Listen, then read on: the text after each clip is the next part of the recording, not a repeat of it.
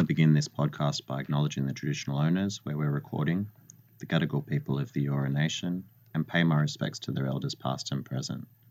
I also wanted to warn Aboriginal and Torres Strait Islander listeners that this podcast contains the name of people who are deceased.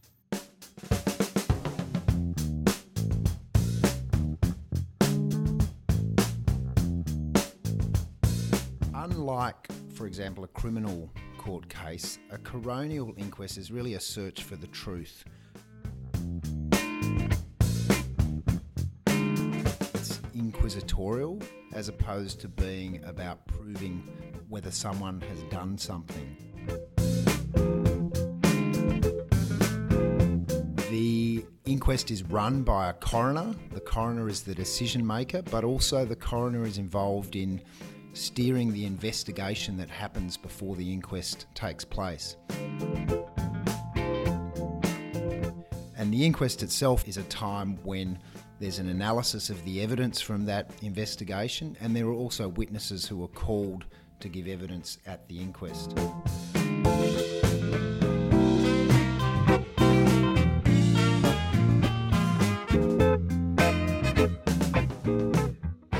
To Law for Community Workers on the Go, a series of podcasts designed specifically for community workers, health workers, and anyone else who works to support people in their community.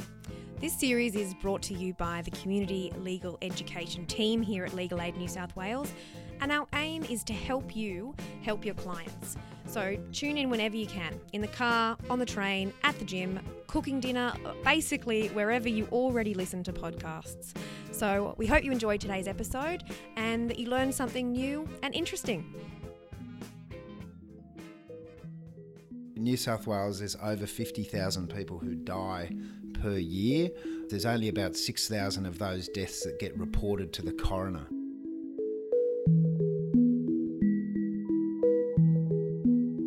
Those deaths are called reportable deaths, and they're deaths such as deaths of a violent or unnatural nature, for example, a car accident, a death which is sudden and the cause is unknown, a death in suspicious or unusual circumstances.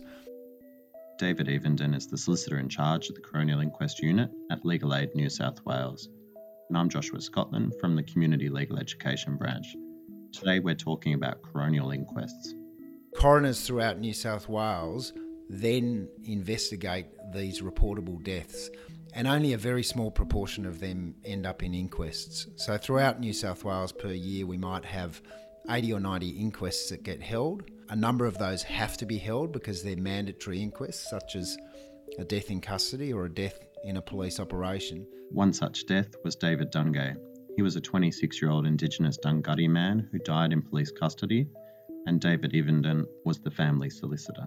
David Dungay was a long term prisoner who'd been in custody for almost eight years. He was at some stage going to come up for parole, if not for the end of his sentence. During his time in custody, he developed some serious mental health problems, and prior to his death, he effectively became scheduled as a mentally ill person. Now, when that happens within the justice system, instead of being sent to a normal mental health facility like a hospital, prisoners get sent to Long Bay Hospital. So he was there receiving treatment as an involuntary patient when the incident that led to his death occurred.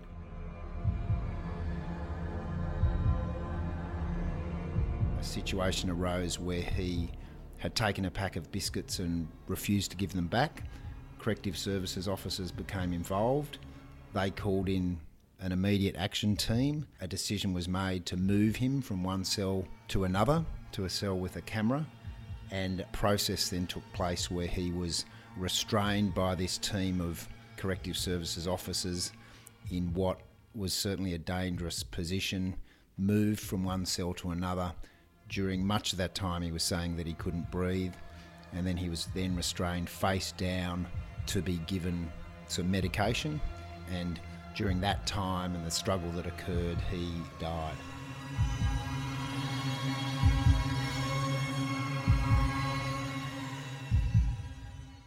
We got halfway through the inquest and had the Assistant Commissioner giving evidence and indicating that he was going to implement some immediate changes. So that's the way in which an inquest can work quite powerfully is that we've had a commitment in evidence by the Assistant Commissioner in Dungay to train all IATs, that's these immediate action teams throughout New South Wales, in the dangers of restraining people in the way that Mr. Dungay was restrained. And we've also had an indication that he would put together a working party to look at the operation of the mental health unit out at Long Bay Hospital because of the numerous issues that he was able to hear about when he attended the court hearing for Mr. Dungay's death. So there are some very positive things that can come out of an inquest, and they can happen quite quickly if particular agencies want to take that action. What are some of the ways a coronial inquest could be considered successful? Success in an inquest can also come down to the findings that the coroner makes and any recommendations that they make about changes that organisations or government departments can make in the future to try and avoid these sorts of deaths. When we look at representing people at an inquest, we do obviously have some tests in order to grant legal aid because we're going to provide a lawyer and appear in court and that can obviously take a number of days and a lot of resources to prepare for that matter. So, the key test is actually our public interest test, which is that our representation at court of a family or um, whoever it is that's asking for our assistance needs to be something that is going to advance the public interest. So, we look at whether the inquest is going to cover what we call public interest type issues. It might be inadequacy in the health system, it might be issues with a police response to a certain situation or problems in the jail system, all of those sorts of things. And if a particular inquest raises those sorts of issues, then it will satisfy our public interest test. We also have other tests, such as a means test, which people need to satisfy, though there's actually some discretion when it comes to these coronial inquest matters in relation to that. But the key thing is to get in touch and we can determine whether or not it's the sort of matter where we can appear at an inquest. How can a community worker help one of their clients get assistance from Legal Aid's Coronial Inquest Unit? If someone's listening, I would say just get in touch. We do a lot of work where we're providing advice and assistance to people in circumstances where the death involves the coroner, but we may not end up representing that person at mm. the inquest. But we can help in a variety of different ways by referring people or assisting with communication with the court. There's no real test that prevents us from providing that sort of minor assistance. What are some of the things that community workers could do to make your job easier? There's always a role for people to support clients and family members. Community workers can definitely fill that role. As an example, I have a client now who is homeless and he gets assisted by various people. He came in some time ago with a community worker from an established organisation. And that sort of support is always going to help someone who needs that support. We have a whole range of clients that we see. There are some who are from very strong, cohesive families that don't necessarily need that level of support, but there are others that clearly do. So each situation is different, but a community worker, by facilitating communication and supporting families, can really assist. Shortly after a death has been reported to the coroner, families can get help from counsellors at the Department of Forensic Medicine. The family's views about autopsy procedures and other arrangements are sought. Later in the coronial process, counsellors from the Coroner's Court are available to assist families through a program called the Coronial Information and Support Program, or CISP for short. You can also contact your local GP for a referral to a psychologist or counsellor and ask them about the Medicare rebate that you can get. We have put the contact details for CISP and the Department of Forensic Medicine on the description of this podcast. David, what are some of the things that you and your team do to make sure that you're giving legal advice in a trauma informed way? We're not trained to be counsellors, we're not trained to deal with people's mental health concerns. So when we do deal with clients, we're trying to be as sensitive as possible, but effectively we're relying on our experience and the sort of sensitivity that you need to communicate with people who are experiencing that grief. Sometimes that involves going slightly outside your role as a lawyer, but it's very good sitting down with people and spending the time to understand them and understand their relationship to the deceased person. Being regular in our, our information that we provide and our contact with clients is very important because grief is obviously something that plays out over time, and I think that regular provision of advice and assistance is important.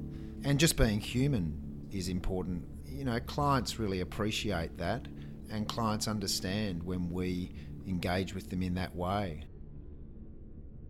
Practicing this in this jurisdiction itself can be quite challenging for lawyers because of the sorts of emotions involved.